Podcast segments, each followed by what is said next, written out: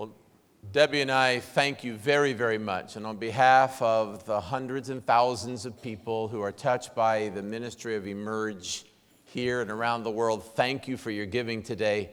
And I pray that whatever you purpose to give today, that God will give back to you again and again and again. Continue to give you seed to sow into, into many people's lives. God continues to open up doors. And Debbie and I were privileged to be in Austria just about four weeks ago, or five now, and uh, opening Emerge in Europe, uh, looking at the possibility of, of having a site somewhere in Brussels or Vienna, somewhere in that part of the world, so that we can touch missionaries there easily. And while we were there, a pastor from Hong Kong flew over with his wife to attend the conference. And after our first session, we had lunch together, and he said, You must bring Emerge. You must bring this message of hope and healing. You must bring this preventative care that you are offering to pastors and missionaries to, to Asia. And so, two weeks from today, I'll be standing in Hong Kong preaching to about 5,000 people in several services as we look at the ways that we could possibly open up Asia. He said, We want to take emerge, emerge from Hong Kong to Singapore, to Jakarta, to Shanghai, to Beijing. And I got to thinking that what began in this office right over here, about 50 feet from here, in the heart of Dr. Richard Dobbins, a ministry that began here in this church, is now finding its way all over the world. About four weeks or five weeks ago, there were there were missionaries from five nations of the world on our campus at the same time here in Akron receiving help, receiving hope, receiving counseling. And it began as a, as a, a pebble in the water, and the ripples have just are now reaching around, around the world. To God be the glory. You gave, this church gave the very first offering ever for Emerge, and you just gave the most current one. So thank you thank you very, very, very much. And my thanks to Pastors Zach and Heather for the privilege of ministering here today. Would you join me in giving God thanks for the leadership that He's brought to your church? Wow.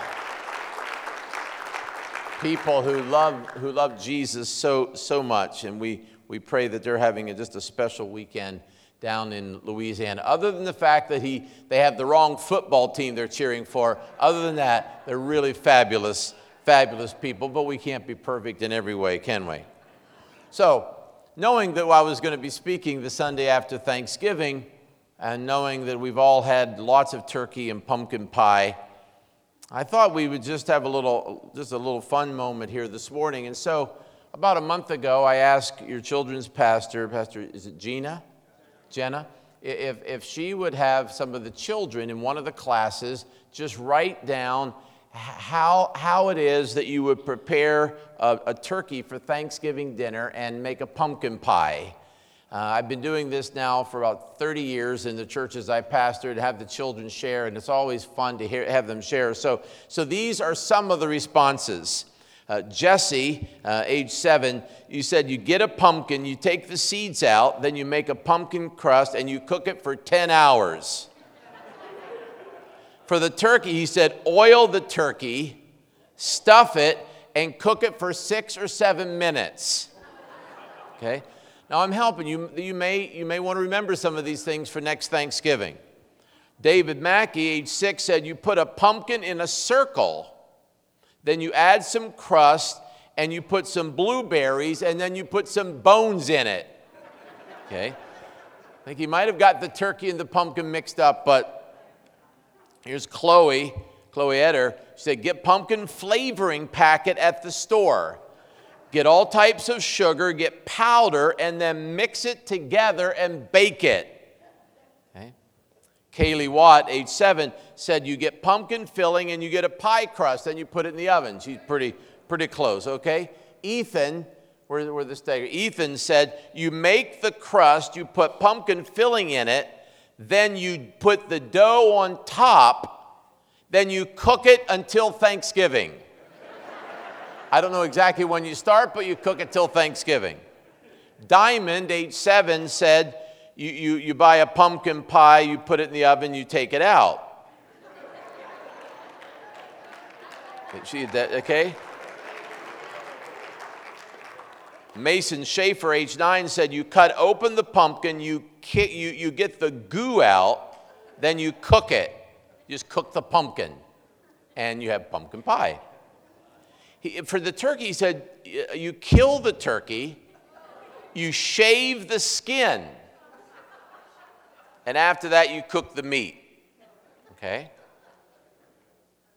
Oh, there's so much. Um, Nevin Reed said, all you have to do is don't forget the pumpkin, no, add no flour, and add a million pounds of sugar. Okay? That's part of the key, okay, right there, a million pounds of sugar. And finally, Kara, age six, says, stuff it with stuffing. This evidently is the turkey. Stuff it with stuffing, and you put seasoning on it to give it flavor. You put more stuffing on the outside. Okay, if you, if you struggled this year, that may have been the issue. Put more see, uh, uh, stuffing on the outside, then you put it in the oven and cook it for 15 minutes. Be sure to pray for it before you eat. That, I think if you cook it for 15 minutes, that's probably a pretty good idea, okay? So, just, just always want to be a help to you. So remember some of these recipes, and next time you do it, it'll just, you, uh, and if you go to the hospital, let us know. Uh, we'll come and pray for you. So I hope your turkey experience was just a little bit better than, uh, than the ladies in this video. She was trying so hard to get the turkey into the, uh, into the sink, and it didn't quite work out real well. So uh, let's watch.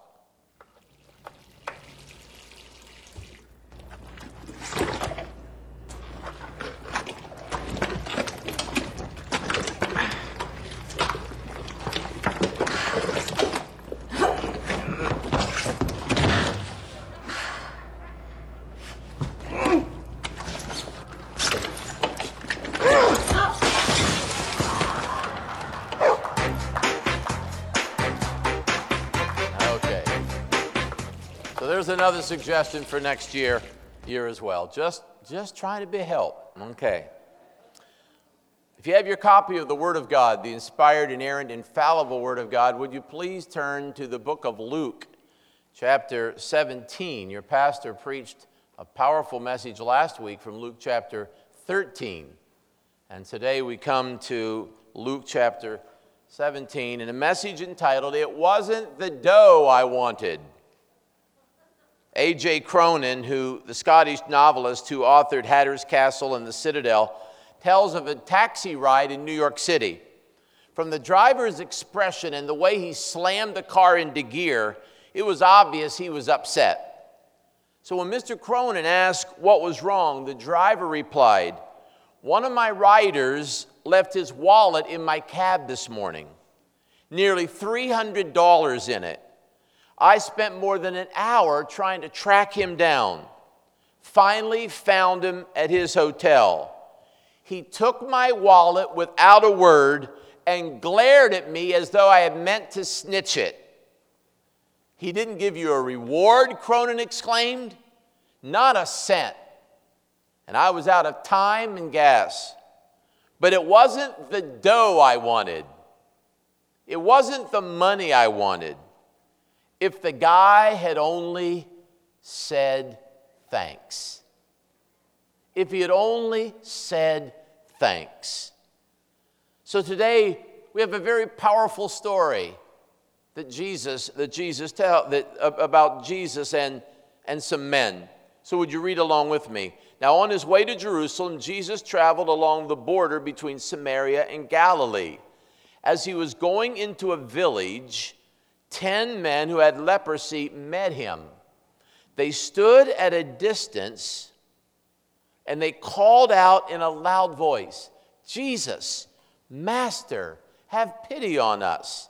When he saw them, he said, Go show yourself to the priests. And as they went, they were cleansed. One of them, when he saw he was healed, came back praising God in a loud voice. He threw himself at Jesus' feet and thanked him. And he was a Samaritan. Jesus asked, Were not all ten cleansed? Where are the other nine?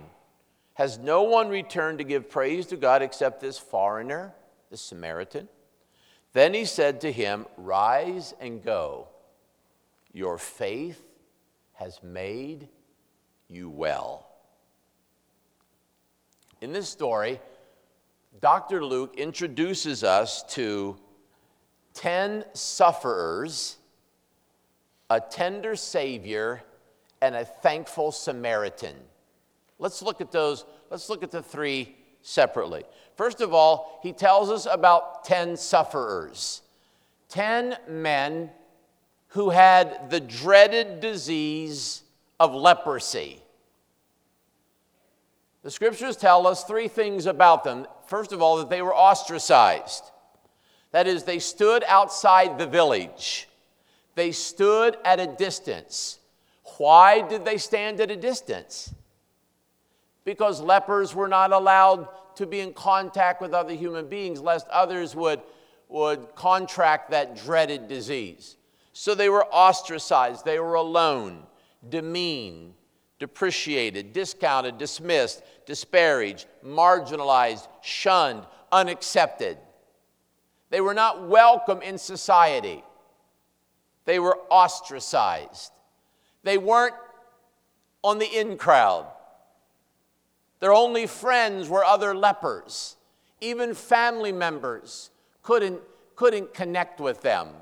They celebrated Thanksgiving by themselves without their family. They celebrated their birthdays.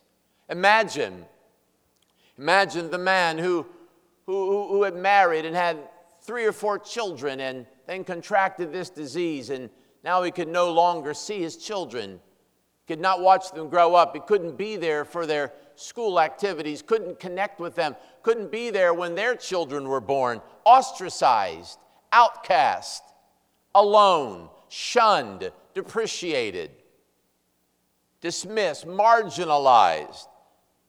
You know, this not only affected them physically, but this kind of, this kind of social environment then would have a, a huge impact on them emotionally as well. They were ostracized. Not only that, they were very open. They were open about their situation. They called out with a loud voice. Frankly, they were at the point in time in their life, they didn't care who knew what they had. They didn't care who knew that they had leprosy. Jesus, Master, they cried out with a loud voice, have mercy on us. Unfortunately, some of us ignore our issues hoping they will simply disappear or somehow we can manage them. Some of us have even been known to say, The Lord knows where I am. If He wants to help me, He can. Some of us acknowledge we have an issue and a problem, but we can't really believe there's any help for us. These lepers teach us a very powerful lesson the importance of being open and the importance of reaching out toward the one who can help us. I have really, really good news for us today because there is no leprosy of any kind. There is no issue of any kind.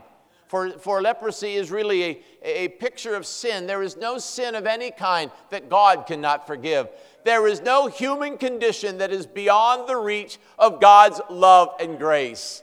That's, that's why Celebration Church is here.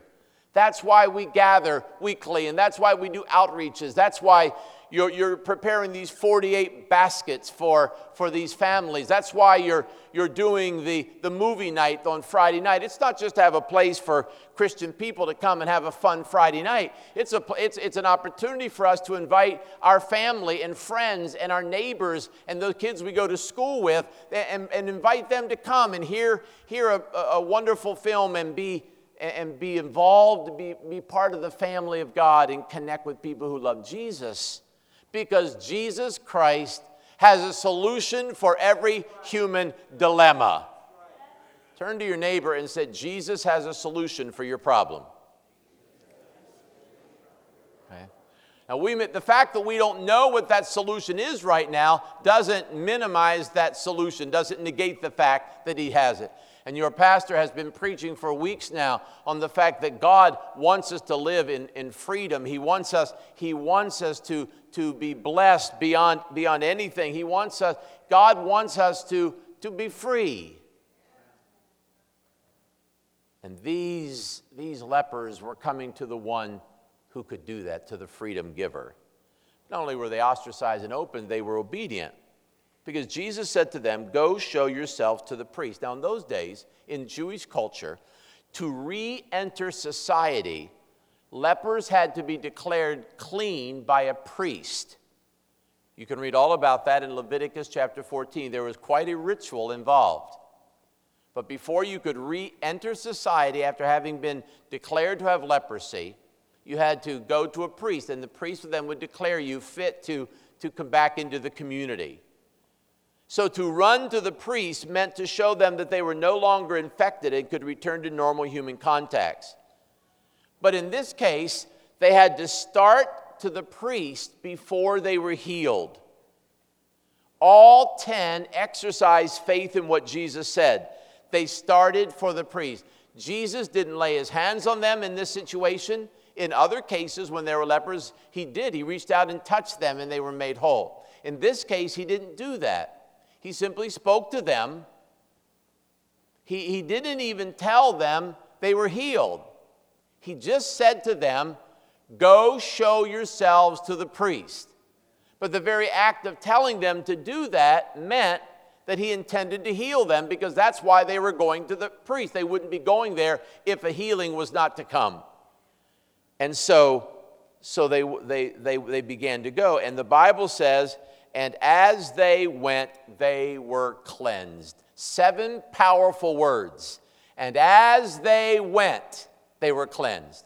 When did the miracle happen? It happened after they obeyed. The miracle, a miracle occurred in response to their obedience. And this is so much the way God works. See, God can do miracles without any of us. God doesn't need any of us to do a miracle. But He often asks us to participate in that miracle through some act of obedience. And so he said to them, in this case, I want you to go and go to the priest. Now they could have said, well, why, why should we go to the priest? We're not healed. The priest will simply turn us away. But they went in obedience to the Lord, and as they went, they were cleansed. If you have your Bible still open, would you hold on to Luke, but turn over, please, to the book of Exodus, chapter 40. As I was rereading Exodus yesterday or the day before, these, this, this 40th chapter just really, um, really stuck out. And I, I underlined a whole lot of words and I, I highlighted in yellow. In chapter 40, God had asked the Israelites to set up the tabernacle. You remember they were in, they were, they were, they did not have a permanent location. They were on their way from Egypt to the promised land. And while they were in transition, they needed a worship center. And so God, God gave them the directions to, to develop a portable church, a tabernacle, a tent and he gave them instructions on how to make the tabernacle. And, and, so we're not going to read the entire 40th chapter, but just to begin, the Lord said to Moses, Set up the tabernacle, the tent of meeting, on the first day of the month, place the ark of the testimony in it, bring the shield and, and, and testimony in and shield the ark with a curtain. Bring in the table and set out what belongs to it. Then bring in the lampstand and set up its lamps. Place the gold altar of incense. And throughout the entire chapter, he gives them instructions. Notice verse 16. These are what I began to highlight. Moses did everything just as the Lord commanded him. Moses did everything just as the Lord commanded him. Then notice, verse 19, he spread the tent over the tabernacle put the covering over the tent as the Lord commanded him. Seeing the pattern? Verse 21 He brought the ark into the tabernacle as the Lord commanded him. Verse 22 He placed the table in the tent of meeting on the north side of the tabernacle, outside the curtain. He set out the bread as the Lord commanded him. Verse 24 He placed the lampstand in the tent of meeting opposite the table on the south side of the tabernacle as the Lord commanded him. Verse number 20, 26 and 27, he burned fragrant incense as the Lord commanded him. Verse number 29 at the end, as the Lord commanded him. Placed basin between the tent of meeting and the altar and put water in it for washing. And Moses and Aaron and his sons used it to wash their hands and feet. They washed wherever, whenever they entered the tent of, of meeting or approached the altar, as the Lord commanded Moses. See all of that? Then go to verse 34. What's the word? What's the first word of 34? Then. When does then happen? Then happens after the obedience. They had done all of these things. What they did was really pretty natural stuff. They didn't do anything miraculous. They put this piece here, this piece here, this piece here. They anointed this, they did that. They just did what God, they did, they just did normal stuff. They didn't do any miracles. They just did what God asked them to do. Then the cloud covered the tent of meeting, and the glory of the Lord filled the tabernacle. Moses could not enter the tent of meeting because the cloud had settled on it, and the glory of the Lord filled the tabernacle. When, when did the glory of the Lord fill the tabernacle? After, after they had done what God asked them to do. Perhaps I can help us all this morning and take some pressure off. God doesn't expect any of us to do a miracle. You may be in a very painful, difficult situation in your life where you have relationships that are not what you would like them to be. Perhaps it's a financial situation that just seems to, to defy any kind of solution. Perhaps it's a physical issue, an ailment, a disease. Perhaps one of your children or grandchildren is outside the, the ark of safety, outside the faith of God, and you feel so responsible for their, their spiritual well being. I just, just want to remind us none of us can do a miracle. God doesn't expect us to do a miracle. All He asks us to do is what we can do. And when we, can, when we do what we can do, God will do what we cannot do. My job is to do the possible and trust Him to do the impossible. When I do the ordinary, God can do the extraordinary. When I do the natural, God can do the supernatural. So all, all, the, all the ten sufferers did was obey. They said, Jesus, Master, have mercy on us. He said, Go show yourself to the priest. They looked, they hadn't changed. Nothing had changed yet. That their physical body was still evident the fact that they had leprosy. They still, they still felt the same, they still looked the same, and yet they began to go to the priest. And in the going came the healing. The healing was in response to the obedience. Then the glory of the Lord. When did the glory of the Lord fill the tabernacle? After they had done all those things that God had asked them to do. So, these are the 10 sufferers ostracized, open, obedient. But then, then we read about the tender Savior, Jesus. There's two things about Jesus that I want to bring into focus this morning. First of all, that Jesus was approachable. Jesus was approachable. I love the word of, of, Hebrews chapter 4. Since we have a high priest who can sympathize with our weaknesses. Aren't you glad that Jesus can sympathize and identify and, and empathize with our weaknesses? One who was tempted in every way like we are, let us approach, let us approach the throne of grace with confidence so we may receive mercy and find grace to help us in our time of need. I'm glad that Jesus is approachable. No matter how often we fail, no matter how many times we let him down, no matter no matter how, no matter how often we make mistakes, He is approachable. I want to encourage you this morning if you've been holding God at arm's length, if you've been staying away from God because you think, you know, God's got to be, He's got to be so upset with me. After all, I'm upset with myself. He's got to be so upset with me. This holy God. I just want to remind us this morning that God is very approachable and He invites us to come to receive mercy and grace. Grace, the bestowal of undeserved blessings, mercy, the, the, the, the withholding of deserved punishment. Both of those are at the hand of God who is approachable. But not only is He approachable, the Bible says that Jesus was able to help them. He's approachable, He's able. It's one thing for us to be approachable, it's another thing for us to be able to help. I'm very approachable, I think. But I, I may not be able, able to help every situation. Jesus is not only approachable, he is able. He's able. He has the power by virtue of inherent ability and resources to do what needs to be done. And the scriptures are full of examples, and I've listed a few on the screen this morning. Romans 4:21, speaking about, about Abraham, he was fully persuaded that God was able to do what he had promised.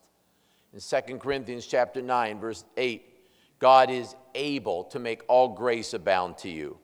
2 Timothy 1:12, for I know whom I believed and, and persuaded that he is what? Able Hebrews 7:25 God is able to save to the uttermost those who draw near to God through him. God is able, he is able to save completely those who come. He is able. He is an able God. Unto him who is able, who has inherent within his being, that's what it means who has what inherent within his being the capability of doing what's necessary. God, God doesn't have to try, he doesn't have to try to heal us. He is able, it's inherent in his being. It's inherent in who he is. God doesn't have to try to forgive. He doesn't have to try to save. He doesn't have to try to heal. He doesn't have to try to provide. He is able to do it. It is inherent in his very being. That's what the word means. He is able to do immeasurably more than what can we can ask or imagine. That's the God we serve, the tender Savior. And then thirdly, not only, not only does he, do we read of the, of the sufferers and the Savior, but then there's the thankful Samaritan. The thankful Samaritan. See, one of them, when he saw he was healed, so there was some physical evidence. He, said, he looked at it and he said, I, I'm healed. They were all healed, by the way. They were all cleansed according to the scripture. When he saw he was healed, one of them came back. So there's several things about this. Number one, he recognized God's provision. He recognized God's provision. One, one of the marks of spiritual maturity is our, is our ability to recognize God's provision. God, God provides for all of his children in various ways, but not everyone recognizes the provision. But those, those who, who are spiritually mature, those who are sensitive to God's Spirit and present, we, we tend to be able to recognize God's provision. So he saw he was healed. Secondly, he returned to where Jesus was. That's a good place to go. You, you, you, you, go back to where you started. Jesus had, had said, Now you go to the priest, and he saw that he was healed. He returned to where Jesus was. He responded with enthusiastic thanks, praising God in a loud voice. He threw himself at Jesus' feet. Before, they stood at a distance. Remember the text? Prior, they didn't come near him, they stood at a distance. Jesus, Master, have mercy on us. Now, he doesn't stand at a distance anymore because he has, he has, he has been healed by Christ and he comes and he responds. He throws himself at Jesus' feet and thanks him. And then the final piece of this is that he received he received complete wholeness. We need to unpack this a bit because it, herein really lies, lies the, the heart of this story. The Samaritan had been healed physically. All 10 of the lepers had been healed physically, correct? Yes or yes? Okay, so he, he had, the Bible says, as they were going, they were cleansed, they were healed. But now, when he comes back, Jesus said to him, Rise and go, your faith has made you well. And the, the Greek word here literally means, Your faith has saved you. What had happened was, as they were going toward the priest, they were all healed physically. When he came back, he was then healed spiritually and emotionally. So when Jesus asked, Where are the other nine? He wasn't asking that because he was upset that they weren't thanking him. Too often, that's the, that's the way we land on this. He wasn't just saying, Where are the other nine? I think the other nine ought to be thanking me. No, no. He was, he was looking for the other nine because he wanted to give them the same additional blessing. He wanted to give them spiritual healing. He wanted to give them emotional healing. He wasn't so concerned that they would come back and thank him as they were, that he wanted to bless them immensely. He had already started the blessing of healing. Now he wanted to expand beyond the physical healing to the spiritual and emotional healing. And so when Jesus says, Where are the other nine? Weren't there, weren't there 10? Weren't there 10? I, I thought I counted 10. Where are the other nine? He really was saying, I want so much to bless those other nine as I am this one. For when the thankful Samaritan recognized God's provision, when he returned to where Jesus was, when he responded with enthusiastic thanks, he received complete wholeness. Thankful Samaritan. You see, giving thanks has so many bless, has so many side blessings, just beyond the, the blessing of giving thanks. Giving thanks helps us be aware of God's presence. Giving thanks motivates us to look for God's purpose.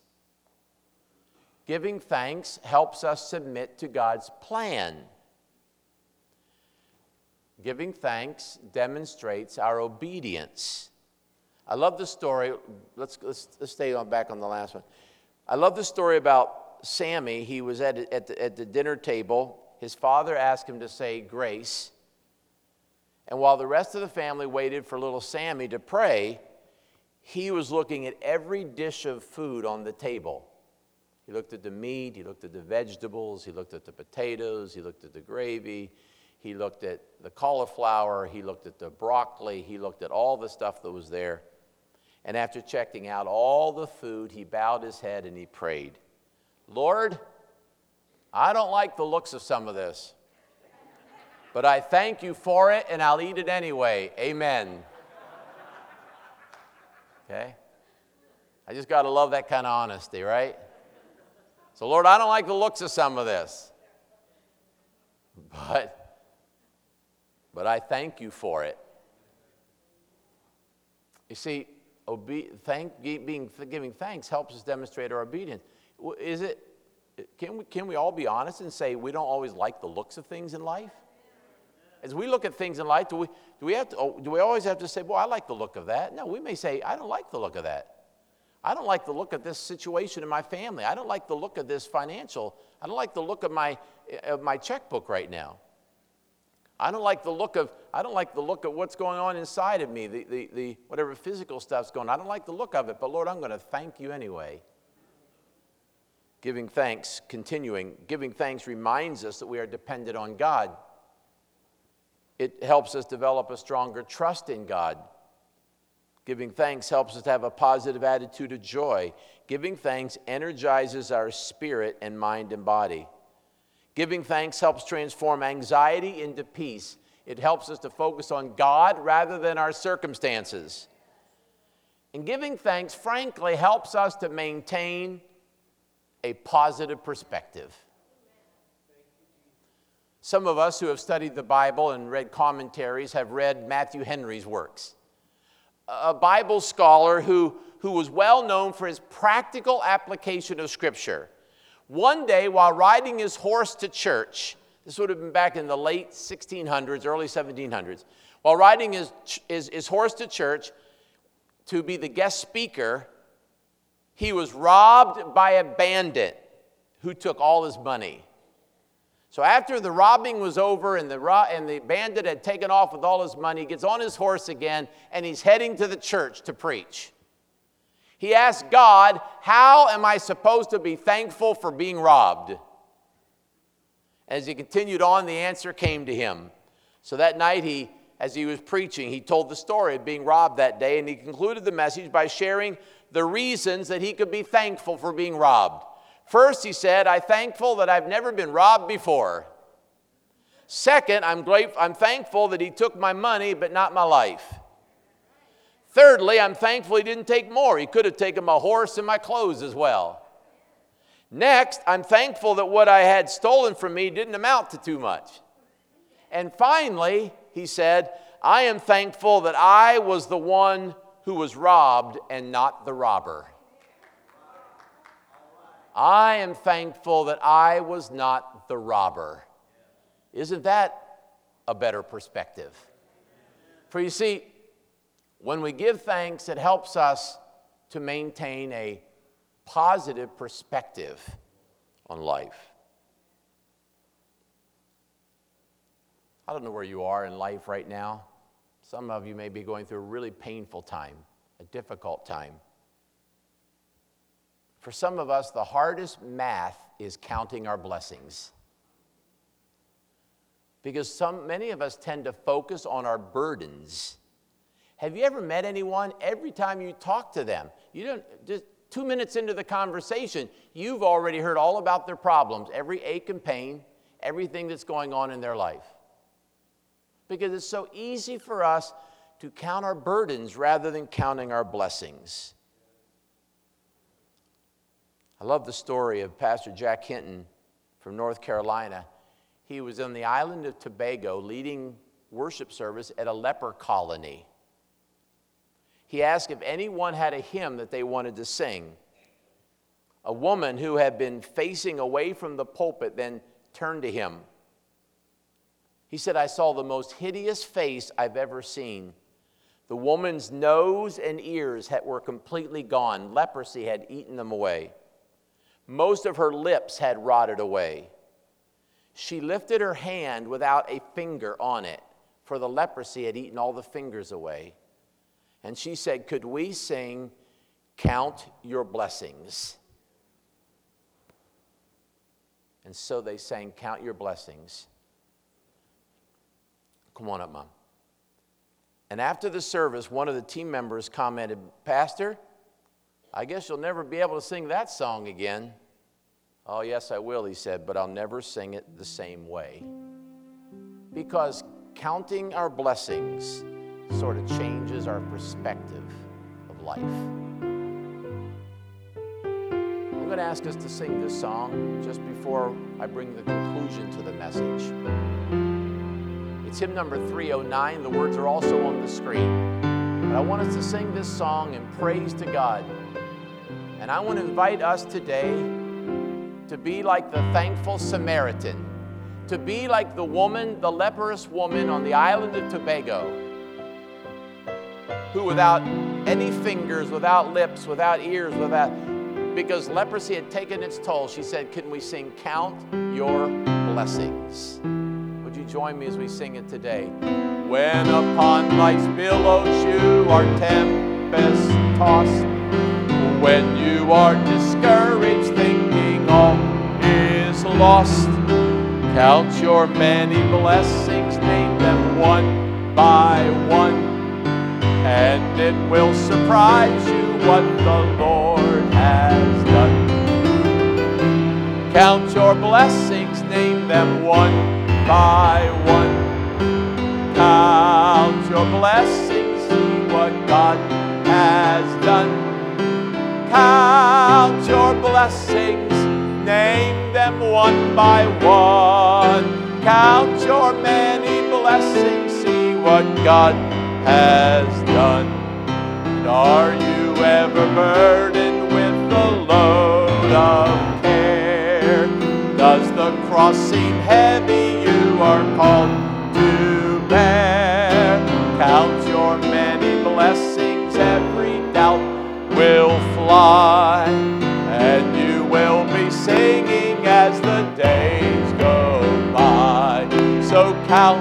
count, your blessings, name them one by one.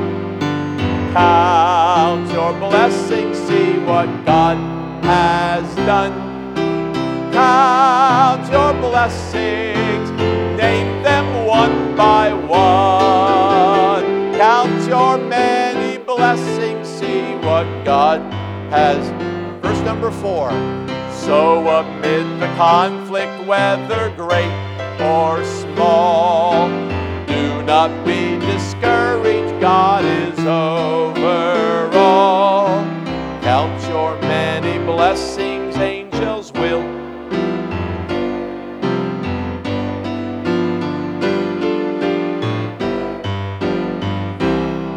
So count, count your blessings, name them one by one.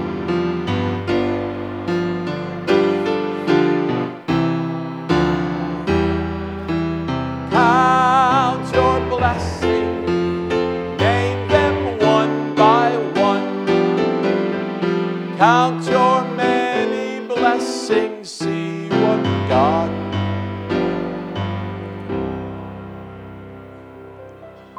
It's nearly, it's nearly impossible to grumble and be grateful at the same time.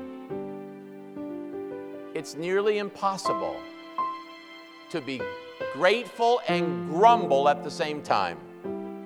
You see, when we close our hearts and refuse to be thankful, we shut God out, we become more miserable. But when we open our hearts and determine to be thankful, we let God in and we become more joyful. I'm going to ask Grace and her team to come back as we conclude this service this morning. But I want to, if you would, Tony, just to go to the go to the end, to the action step. Here's here's two things I'd like to encourage us to do today.